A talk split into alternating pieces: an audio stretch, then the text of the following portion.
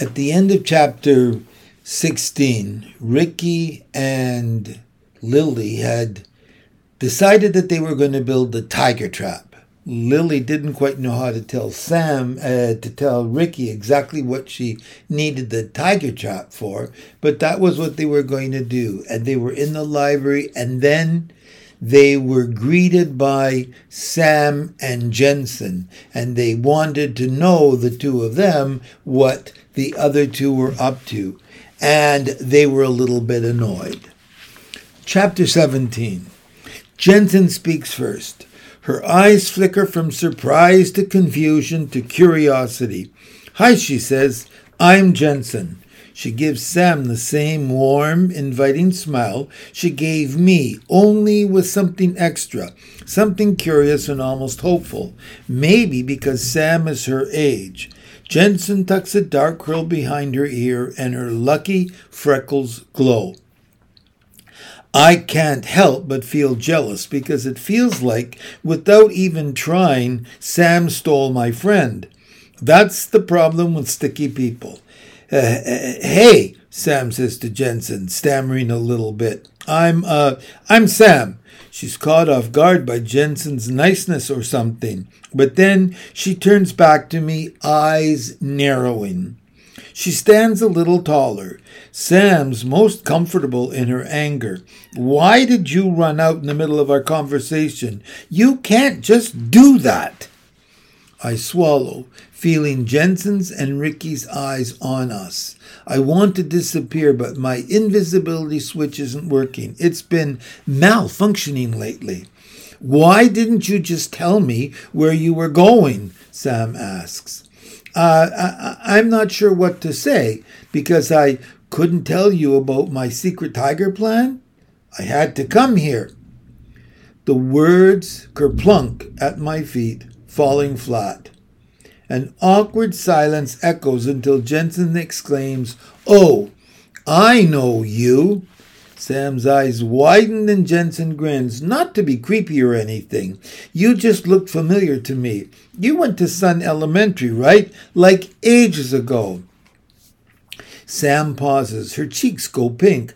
Um, yeah, for a few years. We lived here. Yeah, a while ago, ages ago. I stare at my sister. I've never seen her stumble over her words like that. She's normally so sure of herself and so mean. Now all her edges go soft. Jensen toys with her curls. You know, we're doing a bake sale to raise money for the library. It was Lily's idea, actually, and you're welcome to help if you're interested. I can give you my number and we can coordinate. Yeah, I, mm, okay, I've, yeah. Sam readjusts his shirt, even though it looked fine. I glance at Ricky, but he's just eating his second pudding, completely oblivious to any strangeness. Pass me your number while they're distracted, I say with my eyes. In response, he points to his cup and gives me a thumbs up, as if I was wondering how his pudding was. I take a very deep breath and exhale slowly, like Mom does when she's dealing with Halmoni. Jensen grins. That would be awesome, she says, as she takes Sam's phone and types her number in it. I feel a pang of jealousy because Sam just got someone's phone number, no problem. Like Everything is easy for her. Jensen and Sam stare at each other for a few seconds, and it's like Sam has forgotten about me completely.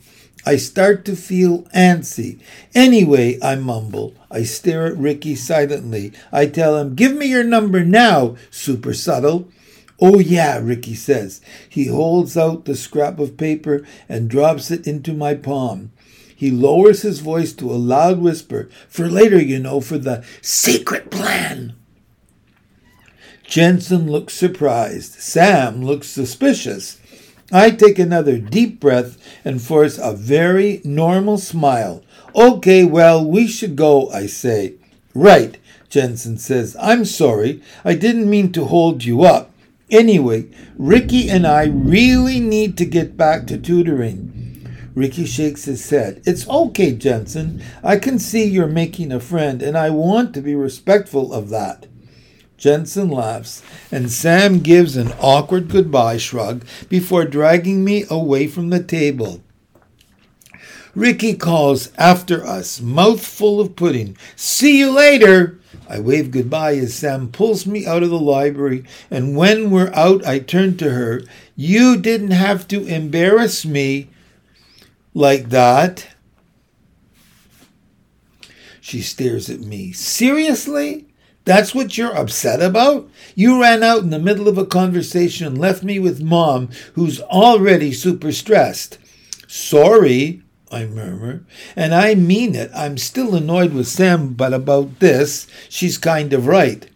I don't know. I get it. I'm mad too. I'm mad that it's happening, and I'm even madder that Mom didn't tell us sooner. Sam runs a hand over her face. Being in that house, it's like a prison. Sometimes I want to run away.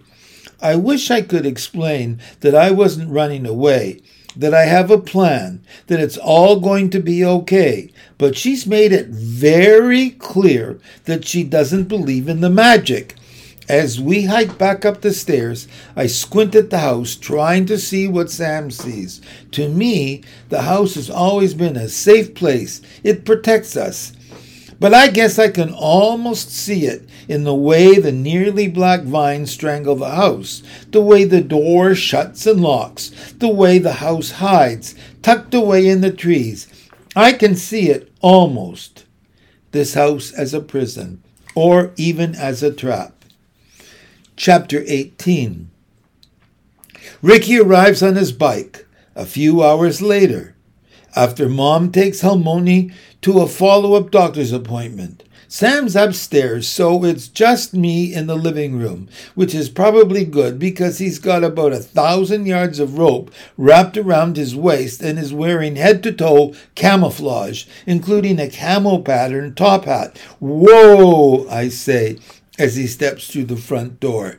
He lifts his top hat in greeting. Tiger Trapmaster at your service.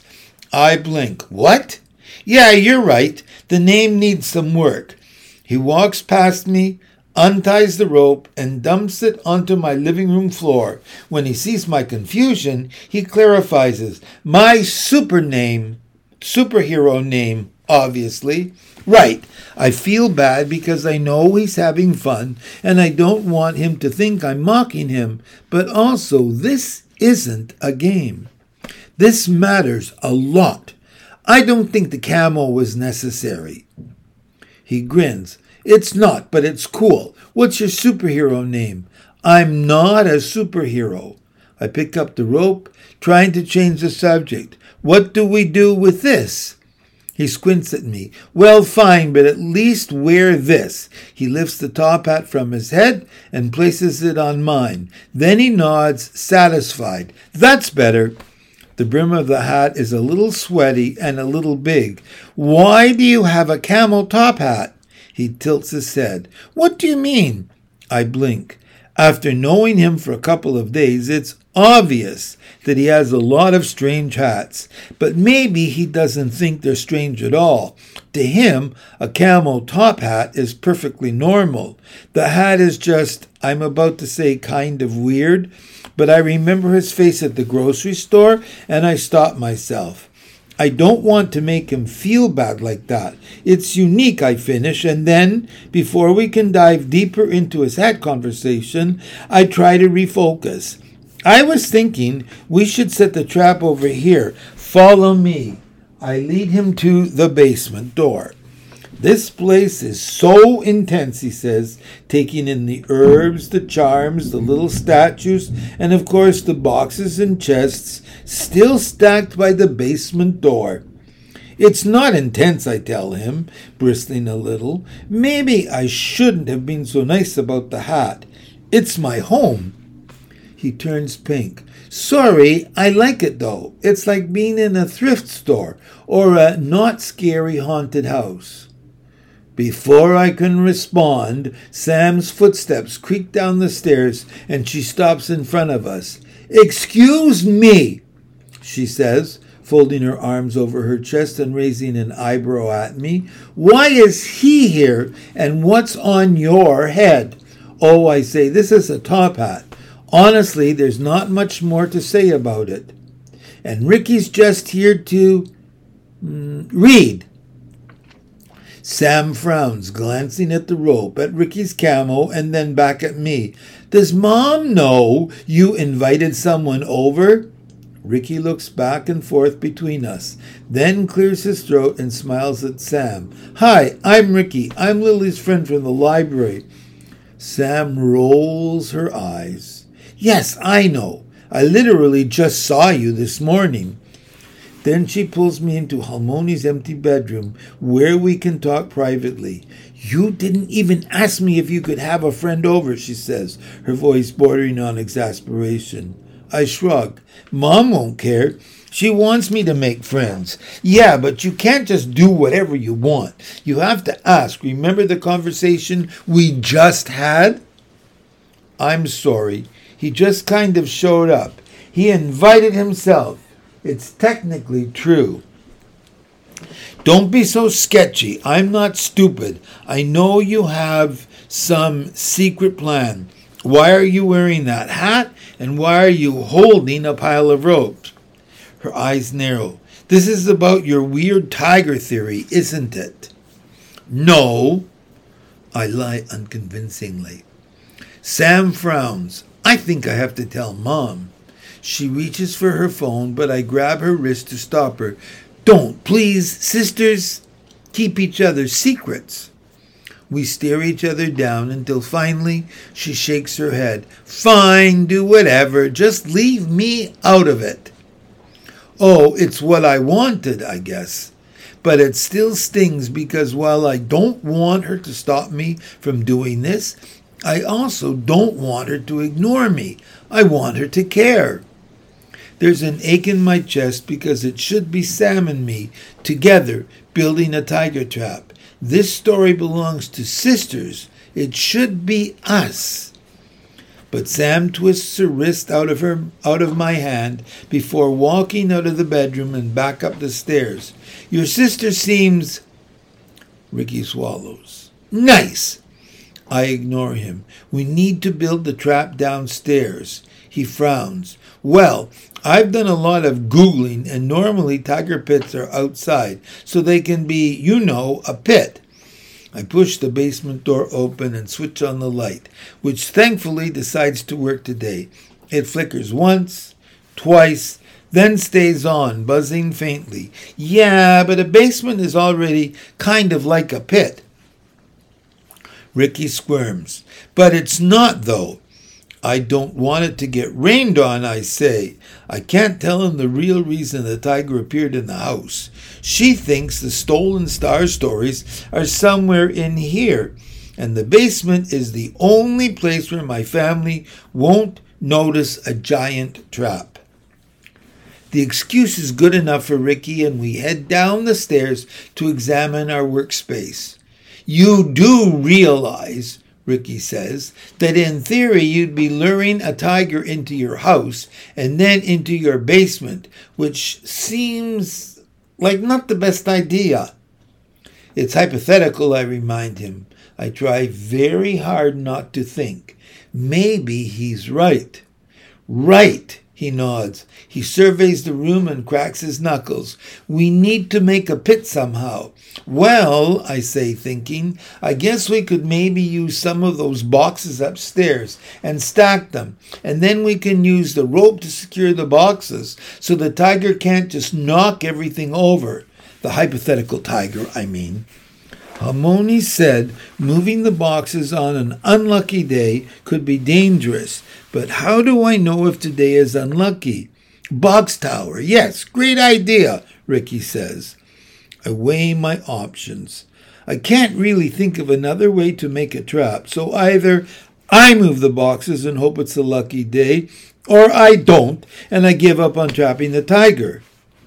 Just be careful not to break anything, I add. Halmoni said breaking something was the worst thing, so at least I can avoid that. We get to work. We shove the Korean chests aside, scraping them across the wood floor and clearing a path for the lighter boxes. Then we carry Halmoni's cardboard boxes down from the top of the stairs and pile them in the basement. Some are light enough that we can carry them individually, but the bigger ones we take together. We walk slowly down the stairs, him holding the front, me carrying the back.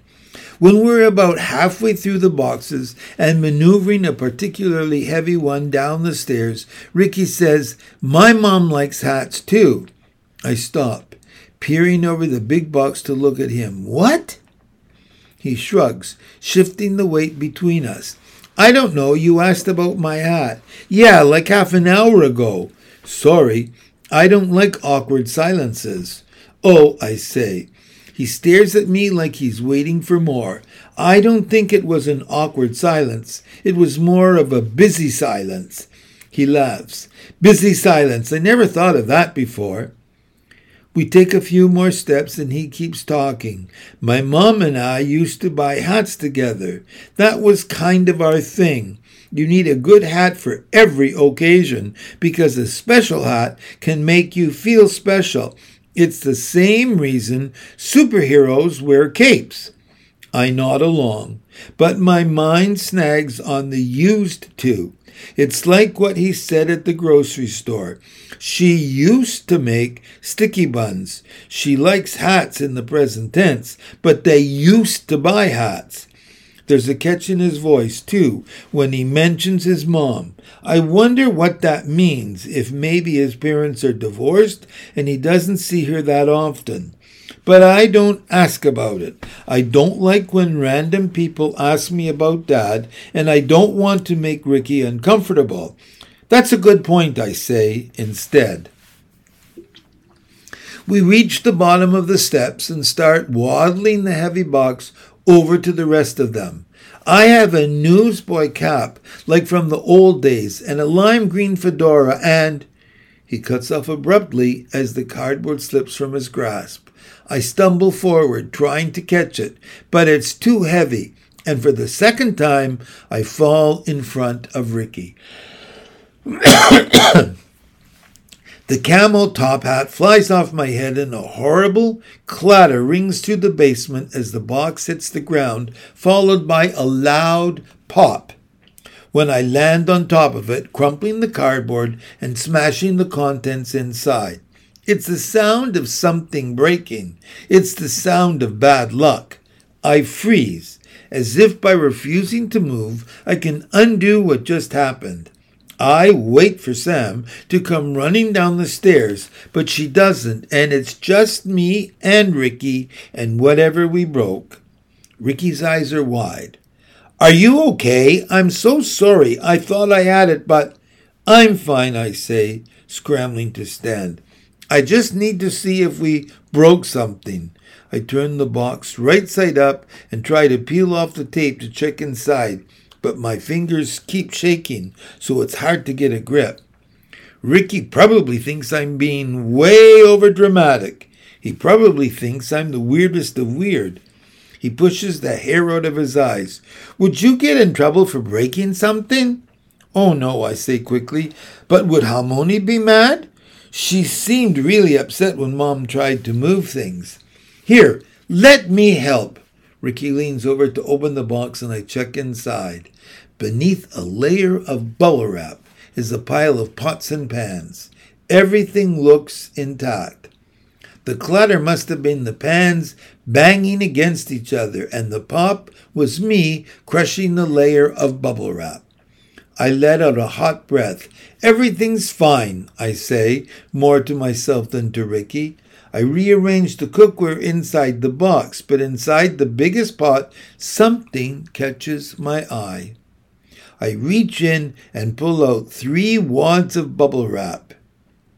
The objects inside glint beneath the plastic, flashing in the light. Whoa! Ricky sucks in a breath as he leans over my shoulder. We found treasure. Only it isn't treasure it's jars.